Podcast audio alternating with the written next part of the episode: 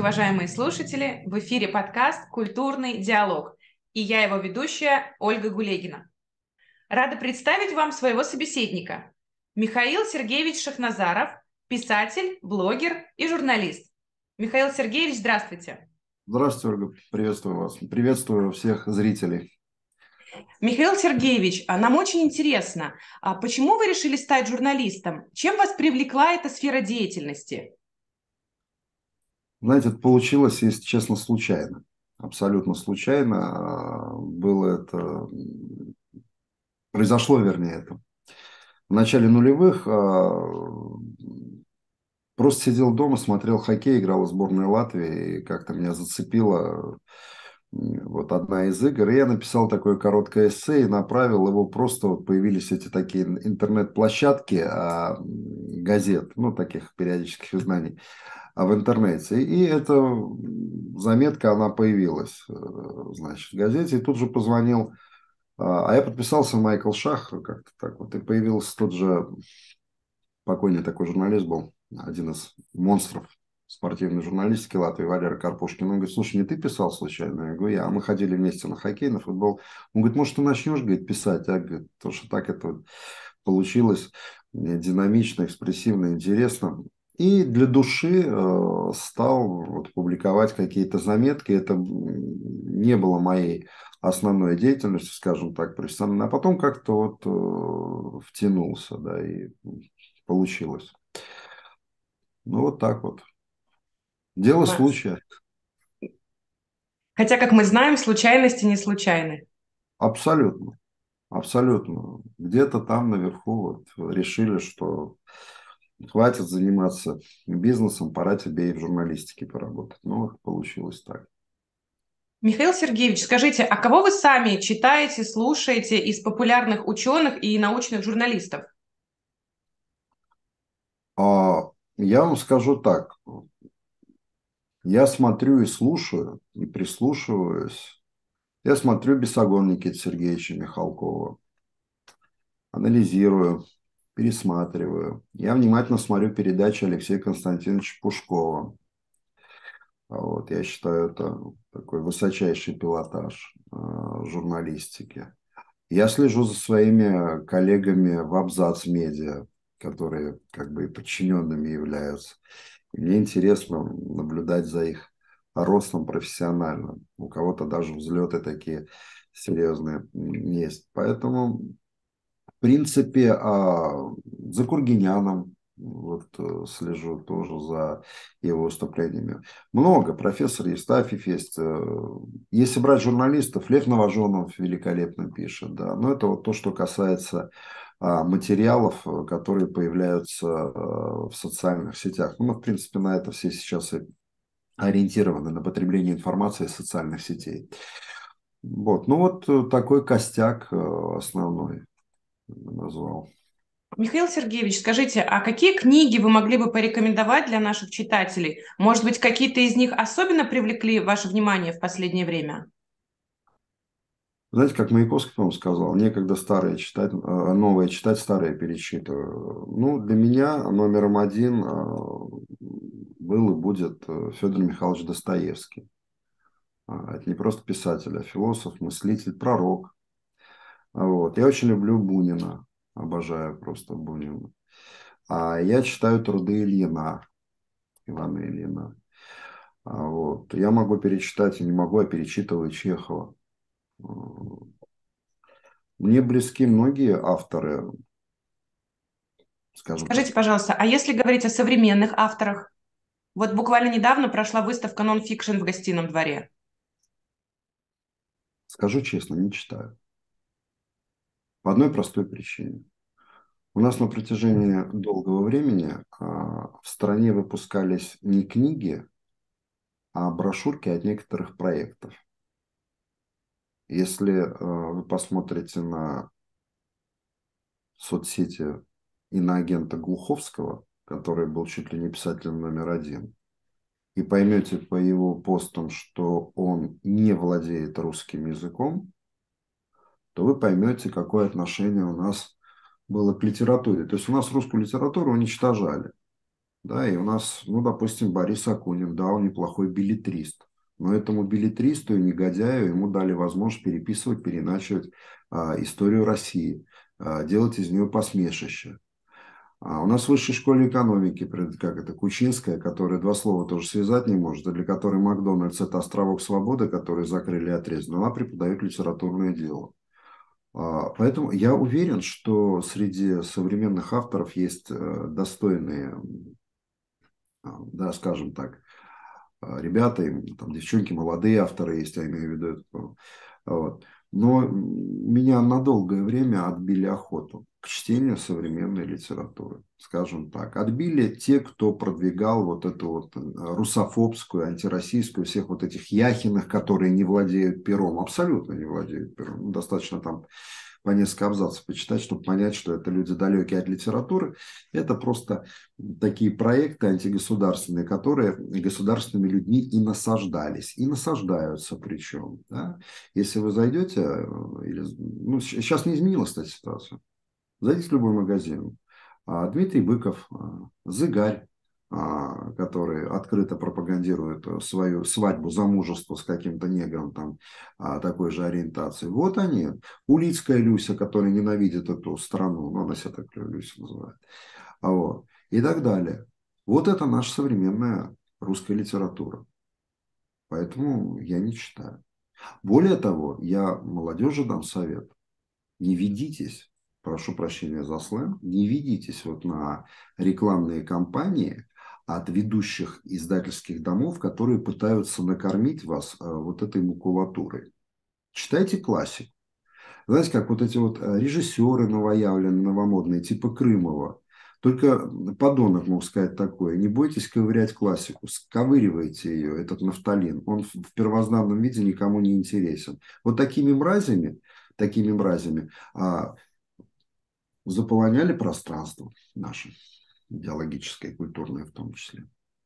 Поэтому вот у меня так, такое вот отношение к современной литературе. Еще раз подчеркиваю, достойных авторов много, но э, боюсь даже вот наткнуться на такое что-нибудь типа Быкова, Улицкой, Венедиктова, э, Аси Хайтлины, там, Жени Беркович, которые отношения вообще к стихосложению не имеют, но зовутся поэтами и так далее. А, Искандер писал о том, что интеллигентного человека характеризует не количество прочитанных книг, а количество понятых книг.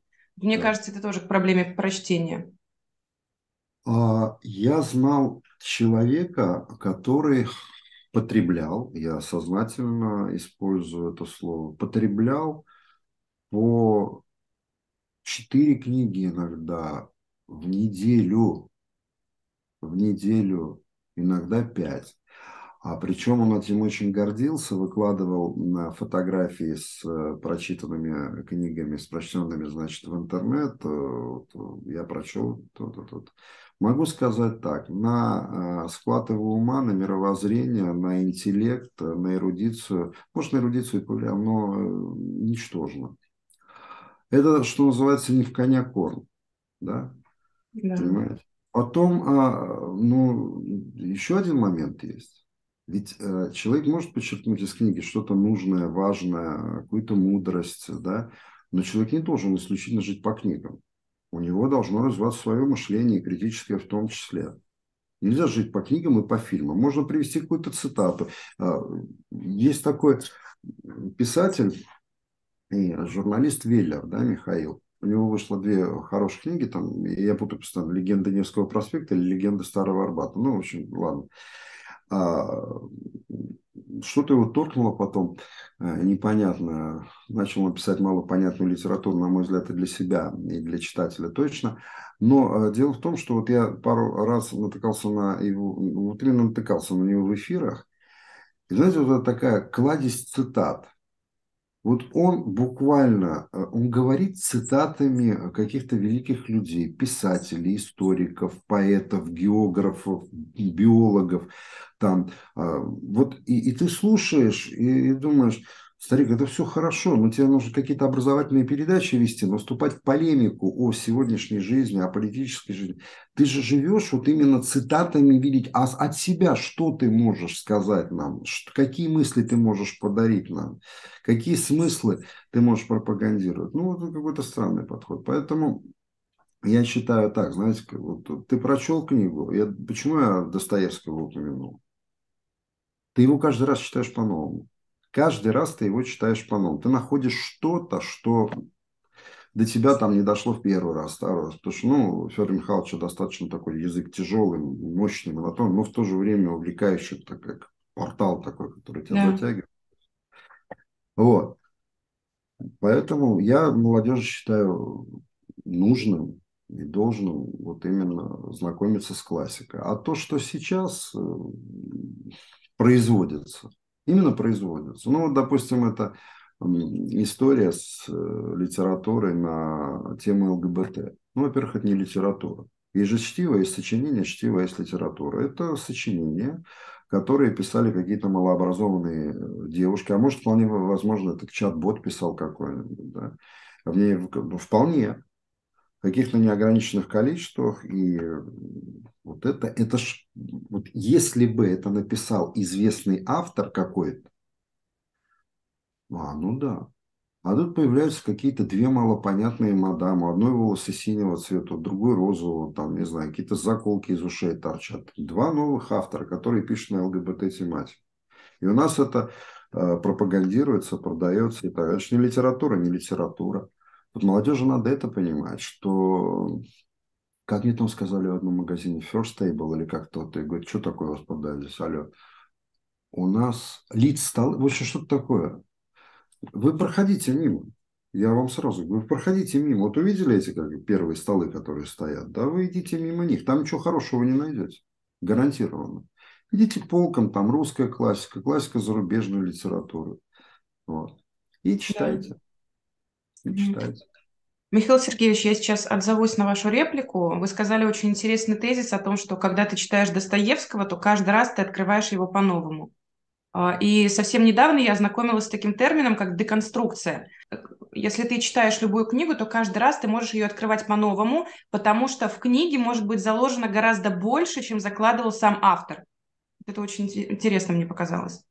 А, вполне. Это же, касается и, это же касается и фильмов. Вот я так недавно я... пересматривала Бергмана и обратила на это внимание. Но Бергман есть... сейчас уж точно не для всех. Но он, он и, и в те времена был, как бы, да, не для всех, а сейчас так тем более, а, во времена клипового мышления. Тарковский не для всех, допустим. Да. Тарковского ругают многие. А, вот. Но стоило бы посмотреть. Все-таки не, не все, конечно, картины у Метра выдались, ну, да, скажем так, заметными выдающимися. Но, тем не менее, вот, допустим, «Зеркало», там, «Сталкер», «Иваново детство» – это то, что можно пересматривать. По поводу деконструкции. А, наверное, речь идет о каких-то пророчествах, которые были заложены в книгах, в фильмах. Вот вы говорите о том, что, допустим, в фильмах какой-то автор там может, сам не понимал, какие смыслы он вкладывал. Ну да, есть фильмы, которые таким своеобразным предсказанием стали, как и книги. Я почему про Достоевского говорю? он, подчеркиваю еще раз, пророк. Да, пророк. То есть, миром будут править керосинчики. Там много очень было да, таких вот высказываний, которые сбылись. Поэтому, да, имеет право на существование такая версия. Да. Ну, все, все же материально и мысль материальна, ну, правда, вот если так посмотреть. Поэтому я думаю, что Федор Михайлович смотрит на происходящее а то да и удивляется, как много ему удалось предсказать.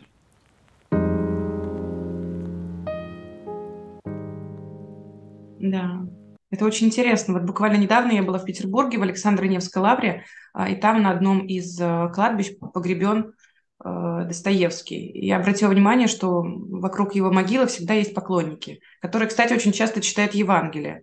Но об этом было сказано и когда он умер что очень многие люди, они, для них важно было не только его пророчество, но и то, что он все-таки был православным человеком. Михаил Сергеевич, а вы также являетесь автором романа «Слева молот, справа серп». Очень интересно, а как у вас родилась идея? Вообще смешно, честно говоря. Мы ехали с другом в машине, он а, на 10 лет меня постарше, и он мне рассказал историю. Ну, сколько он мне рассказал? Минут 10, наверное. Там. Даже помню, куда мы ехали. Это в Риге было. И я, услышал эту историю, сел и написал роман. Там речь идет не обо мне, да, а оба персонажа мне хорошо знакомы. А вот. Он такой хулиганский, но идея была какова. Он роман шел на рукопись года, кстати. Вот. Идея была какова. Он действительно хулиганский, он описывает 80-е годы, журналистскую среду. А, я пишу слева молот, справа серп, потом вторую часть, это 90-е, где я уже описываю себя, а потом нулевые. Но когда я понял вот именно то, о чем мы говорили в начале, что мне прямо открытым текстом сказали, вас не видят в проектах, поэтому неинтересно. А редактор, который меня вел, она говорит, ну надо писать, говорит, ну я вот зачитываю все рассказы. Рассказывал, что книга тоже вышла, контрабас и виски с трюфелями. А вот, и книга публицистики вышла, третья. А, и вот как-то я постыл. Я бы написал эту трилогию, это было бы реально интересно, забавно, потому что там, ну, ну очень такие, это кино такое вот, э, можно было снять яркое. Вот. Ну, может, переиздадут. Его переиздавали, кстати, роман. Он действительно, он э, обрывается, и там многие говорят, тебе не кажется, что ты обрубил его? Я говорю, да, обрубил. Я говорю, ну, расчете на то, что я допишу вот это вот э, продолжение, и, да, ну, к сожалению, вот, вот так. А, Михаил Сергеевич, я сегодня хочу с вами также затронуть тему блогерства, потому что вы популярный блогер. Я думаю, что вы сталкивались с разными реакциями, э, также с безобидными шутками, может быть, со злыми комментариями э, к своим видео. Скажите, пожалуйста, с какой самой необычной реакцией на свои видео вы сталкивались в интернете? Слово блогер не люблю, но принимаю, да, никуда не деться. Реакция была, и угрозы были, и какой-то троллинг такой, смех, как что нибудь говорить, хейтинг там, да. Да, что только не было. Но понимаете, в чем дело? Если ты э, имеешь э, сотни тысяч подписчиков, но ты должен быть готов к этому. Если ты имеешь сотни тысяч подписчиков, собираешься читать комментарии хотя бы выборочно, ты должен быть готов к тому, что там прочтешь все, что угодно. Если ты не готов к этому, просто не читай комментарии. Ну, это вот единственное. Если у тебя психика лобильная, да, и при слове там «А ты дурак или там скотина тебя начинает колбасить, там я сейчас с тобой там разберусь, ну не читай комментарии. Ну если привык только к хорошему. Вы светоч, я вот без вас не просыпаюсь и засыпаю с вами и так далее. Ну, так не бывает в жизни, да, это значит, ты ничего не делаешь хорошего. Вот. Поэтому не обращать внимания на вот именно грубые такие, есть комментарии. А если, ну, если вас хвалят, то откликайтесь, конечно, да. Если вам задают вопрос, старайтесь ответить, но если такие это вопросы действительно нужны. Если стараются как-то обратить внимание на какие-то проблемы, и вы можете помочь, ну, помогите хоть в одном случае ста. Понимаете? То есть вот как-то к этому так надо относиться. Вот так. Вы знаете, сейчас в сети стало появляться очень много образовательных страниц, потому что учителя добиваются какой-то популярности в медиапространстве. Но мы же понимаем, что если он стоит в классе, его аудитория это 100 человек, если он выходит в медиапространство, это может быть, могут быть тысячи человек. Вот, например, 70-летний учитель физики на своем канале не стесняется прыгать, танцевать, показывать язык. Он объясняет это тем, что э, современные школьники воспринимают информацию иначе, чем старшее поколение. Вот как вы считаете, должны ли учителя быть в тренде и преподносить как-то информацию по-современному? Вот сложный вопрос. Понимаете, в чем дело? Вот, ну, как я это вижу. Если человек 70 э, лет от роду появляется в кадре, начинает прыгать, э, там, уши оттопыривать, язык показывает, но при этом доносит что-то до аудитории, и потом аудитория говорит, слушайте, а вот Иван Федорович, да, он чудит, конечно, в кадре, но как я с ним там материал усваиваю, это просто фантастика. Мне даже хочется еще там почитать и писать. А если э, реакция большинства говорит, вот старый дурак, да, ну, делать ему нечего, ну тогда и выводы надо делать соответствующие. Ну, молодежь за карманным словом сейчас не лезет, да. Да и в принципе, ну, ну, Ольга, согласитесь, если я вижу человека в таком возрасте, который дурачится, но не, при этом не несет ничего полезного, ну, у меня реакция будет такая же, наверное. Вот. То есть нужно держать какую-то дистанцию с э, учеником, я думаю, так, да? Ну, преподаватель обязан держать дистанцию. Да. Он же не, не может позволить, чтобы там э, абитуриент еще не пришел, сказал, Ваня, ну, что мы там сегодня будем это, что изучать-то будем? Ну, то есть это фамильярность, это хамство, оно неприемлемо. А дистанция подразумевает отсутствие таких реакций да, на встречу с преподавателем. Поэтому уважение прежде всего. Уважение. Педагог – это тот, кто один из тех, кто воспитывает уважение к старшим. Родители – педагог. Да. Михаил Сергеевич, скажите, а как вы думаете, а почему популярные в сети преподаватели – это такая редкость сейчас?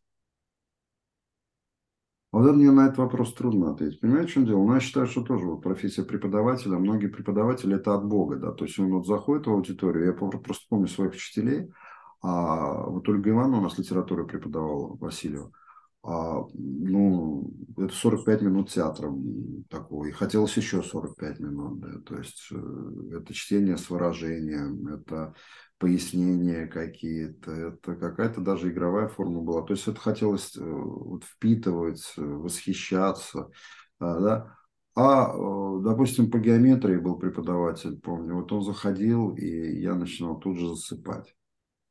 Вот просто. И полкласса сидит, и вот ему хорошо быть гипнотизером был, гипнологом, врачом может работать.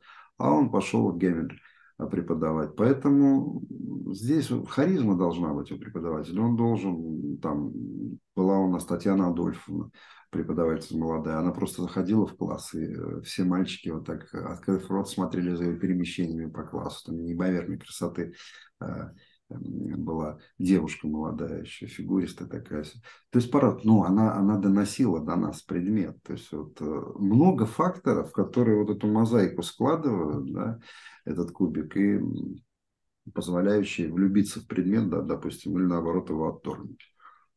Ну, хочется верить, что профессия педагога в классическом понимании просто остались же преподаватели тех времен, той закалки, той выучки, того образования, которое интересно детям, скажем так.